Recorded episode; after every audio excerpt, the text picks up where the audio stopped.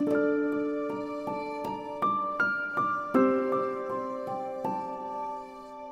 praise the lord good morning आज की एक और सुबह आप सब लोगों के साथ प्रभु के वचन से मुताबिक होने के लिए परमेश्वर ने मेरी ज़िंदगी में ये मौका दिया है। इसके लिए मैं परमेश्वर को धन्यवाद देता हूँ। इस समय इस संदेश को सुनने वाले समस्त विश्वासी भाइयों, बहनों को, बंधु मित्रों को आजीजों को, प्रभु यीशु मसीह के नाम से मेरा प्रेम भरा नमस्कार। आप सब लोगों को शुभ प्रभात। आज की सुबह जो वचन में आपके साथ बांटना चाहता हूँ, वो है लूका का सुसमाचार, उसका दूसरा अध्याय, उसका पैंतीसवा वचन वहाँ पे इस प्रकार लिखा है। तब शमोन ने उनको आशीष देकर उसकी माता मरियम से कहा, देख, वो तो इसराइल में बहुतों के गिरने और उठने के लिए एक ऐसा चिन्ह होने के लिए ठहराया गया है, जिसके विरोध में बातें की जाएँगी। यहाँ पर शमोन नाम का एक व्यक्ति है, जो मंदिर में बैठा करता और पवित्र आत्मा उस पर था और उसके बारे में एक बहुत बड़ी भविष्यवाणी थी कि वो जब तक मसीहा को न देख लेगा या उद्धारकर्ता को न देख लेगा, तब तक वो मृत्यु को न देखेगा। और उसके आधार पर यीशु मसीह बालक ही है, उसे उसके सामने प्रस्तुत किया जाता है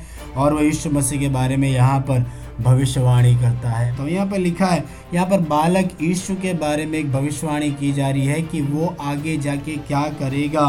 और लिखा है, इसराइल में बहुतों के गिरने उठने के लिए एक चिन्ह होने के लिए उसे ठहराया गया है। मेरे प्रिय भाइयों, बहनों, हमारे बच्चों के भविष्य के बारे में हमें नहीं पता कि परमेश्वर ने उनके लिए क्या रखा हुआ है। अगर बालक यीशु से अगर उसकी तुलना की जाए तो हम पाएँगे परमेश्वर के पास यीशु मसीह के लिए बहुत बड़ी योजनाएँ थी, एक बहुत बड़े उद्देश्य के साथ प्रभु यीशु मसीह को परमेश्वर ने इस धरती पर भेजा। हम सभी जानते हैं मानव जाति के उद्धार के लिए परमेश्वर ने यीशु मसीह को इस धरती पर भेजा था। लेकिन मेरे प्रिय भाई बहन अगर इसी बात को हमारे परिवार में, हमारे बच्चों के साथ अगर हम रिलेट करें, हम एक बात जान जाएँगे, हम सबके लिए परमेश्वर के पास एक योजना है, परमेश्वर के पास एक उद्देश्य है। चाहे आप बड़े हों, चाहे आप छोटे हों चाहे आप स्त्री हो, चाहे आप पुरुष हो, आप किसी भी उम्र के क्यों ना हो? परमेश्वर के पास आपके लिए एक योजना है। परमेश्वर के पास आपके लिए एक उद्देश्य को परमेश्वर ने रखा है। अगर हम वचन को ध्यान से देखें, वचन ये बोलता है,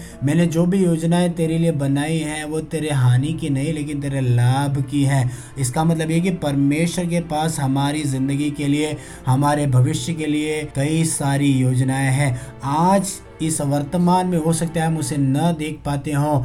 आज के इस दौर में हो सकता है हम उसे समझ नहीं पाते हों। जिस प्रकार की ज़िंदगी से हम गुजर रहे हैं या जिस प्रकार की सिचुएशन से हम गुजर रहे हैं, हमें मालूम नहीं कल हमारे लिए क्या रखता है। हम उस आने वाले कल की ओर नज़र नहीं मार सकते। लेकिन मेरे प्रिय भाई बहनों, इन दिनों में परमेश्वर का पवित्र आत्मा, जिस प्रकार शमोन को परमेश्वर के पवित्र आत्मा ने इस बात को प्रकट करके दिया कि यह बालक यीशु कौन है यह आगे क्या करेगा?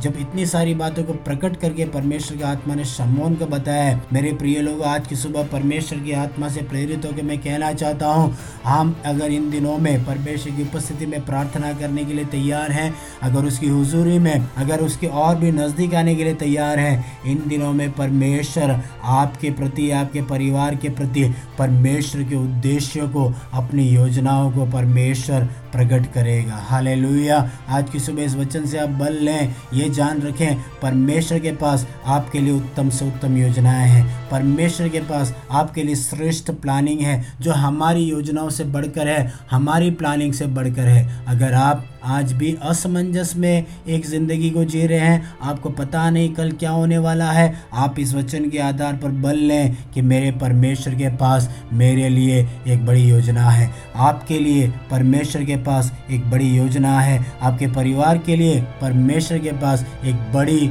श्रेष्ठ और उत्तम योजना है। इन दिनों में उस योजना को मालूम करने के लिए, परमेश्वर की इस प्लानिंग में उसके साथ होने के लिए, उसकी दिल की इच्छा को जानकर एक एक कदम आगे बढ़ाने के लिए परमेश्वर आप सबकी सहायता करने पाए, इन वचनों के साथ प्रभु आपको आशीष देने पाए। मैं आपके लिए प्रार्थना करना चाहूँगा।